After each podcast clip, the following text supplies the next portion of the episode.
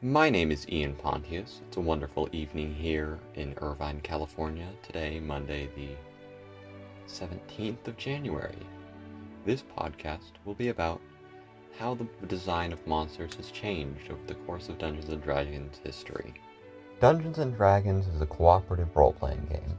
One person takes the role as the dungeon master, running the world and its inhabitants, anything that's not the players. The players each take control of a character who has agency in this world. Dungeons and Dragons is a heavily fantasy-based game, including magic, miracles, and a whole bunch of monsters. My name is Mark Pontius. Um, I have been a D and D player since probably age twelve. That puts it over thirty-five years. I'll let you do the math of how old I'm getting to be. My first D and D experience was way back. I had I took a summer summer class just for fun, and we learned basic Dungeons and Dragons. And I've been fascinated with it ever since. I've written a few adventures, never quite got them published, but almost. And I love playing as well as DMing. What are your thoughts on how monsters were designed in early D and D? Well, early D and D, they didn't put much thought into why a monster would be where it is. There, there really was no uh, deeper meaning other than something that you can go and attack. Okay. Uh, my favorite example is Gelatinous Cube, probably one of the very first D and D monsters. Totally no logic behind it says why there should be exactly ten-foot cube of jelly that sloshes around and attacks people. It can appear just about anywhere, in a dungeon, in a cave. It doesn't really matter where it is. It's just a gelatinous cube. How have you seen sort of the design of monsters change as you've played, as you've said, over thirty-five years? Okay, well, they did start making monsters, or trying to, they started out trying to justify why the monsters were there in the first place. So take that gelatinous cube, and there was a book, Elminster's Ecologies, that tried to describe why it was the way it was, how it lived, what its lairs looked like. But it was kind of wrapping a story around something that was already existing. Okay. Um, over time, they kind of went to designing the monster around the situation. So you'll have, let's say, cave fisher. Um, looks like some sort of an insect that is blind. It wanders around in caves and catches fish. Okay. That, why that would be exciting to run across in a Dungeons and Dragons adventure isn't quite clear. But it has a definite reason for being there. It's got a basis on existing animals that they're in the caves, they're blind. Why they have so many legs and claws, I'm not sure. But that's, you take something that actually has some reason for being there and wrap a monster, monstrousness around it. Mechanics-wise, have you seen any change in how the, like, stat blocks or just sort of how monsters are built or played over time? Monsters, they used to be, there were monsters that had special abilities that could pretty much kill you outright mm. if they wanted to.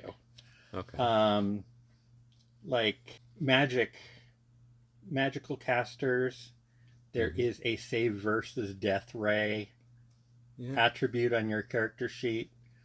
And so the monster would give you, attack you with the death ray, and if you saved, you were okay. If you weren't, you were dead. Um, not much subtlety to it. Mm-hmm. You you took your licks and created a new character.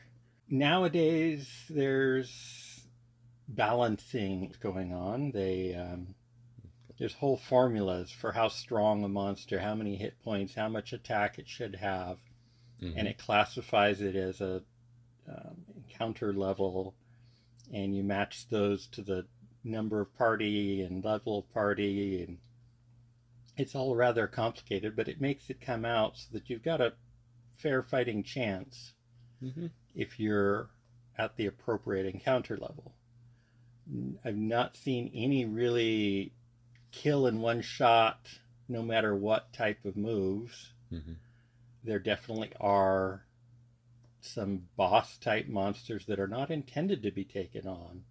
They're just so ridiculously powerful that it's encouraging you to role play a different way to defeat it or get around it or escape it. Not so much try and face it. As far as the tactics, monsters used to just attack. Yeah. You would, okay, it was your turn, you attack. Its turn, it attacks. If it saw you, it could probably attack you. That kind of went the extreme the other way in like D and D third edition, fourth edition, specifically fourth edition, where everything that was battle related got very complicated. Mm. There was so many different moves anybody could do. Monster, every single monster stat block had three or four different special moves that it could do. It could grapple, and at the same time it would cause poison damage, and did multiple cycles it would do more damage. If it held onto you for multiple rounds, it would do more damage. Then fifth edition came out, and mm-hmm. it kind of went back to a mo- little more balance. When the monster comes at you with a special type of attack, it'll still have an um, action block in its stat block that tells you how it does a multi-attack or how it does things that it can do. It can hide, it can cast spells, whatever, but it's a little more balanced.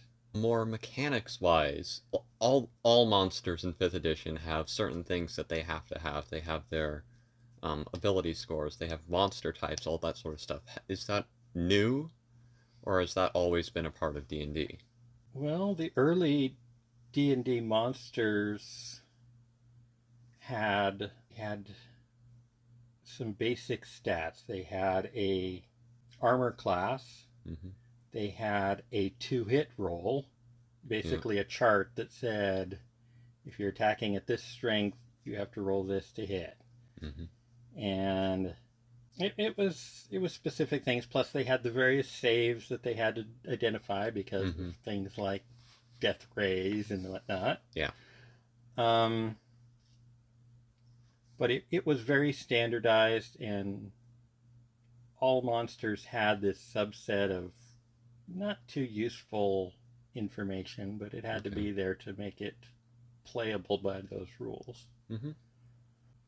Nowadays, monsters are not all that different from non-player characters. They've mm-hmm. got charisma, they've got intelligence, they've got skills, and like this cave fisher has a perception skill, a stealth skill. It has for senses, blind sight, and passive perception. It's got a speed, hit points, and armor class. Where do you see sort of monster design going in the future, if you foresee any changes in how monsters are designed? I think this is purely speculative, but I would suspect that future editions are going to get um, more enhanced by the digital capabilities. A lot of games are played online, are played with electronics nearby, mm-hmm. that you can put a lot more complexity into a algorithm to define how something is going to behave, instead of just trimming it down to the simple, simple facts, so that a D M that is already juggling twelve other things can keep track of them and play it reasonably. Thank you for listening to my podcast. Next episode, we will go into the different types of monsters that fit into different genres of fantasy.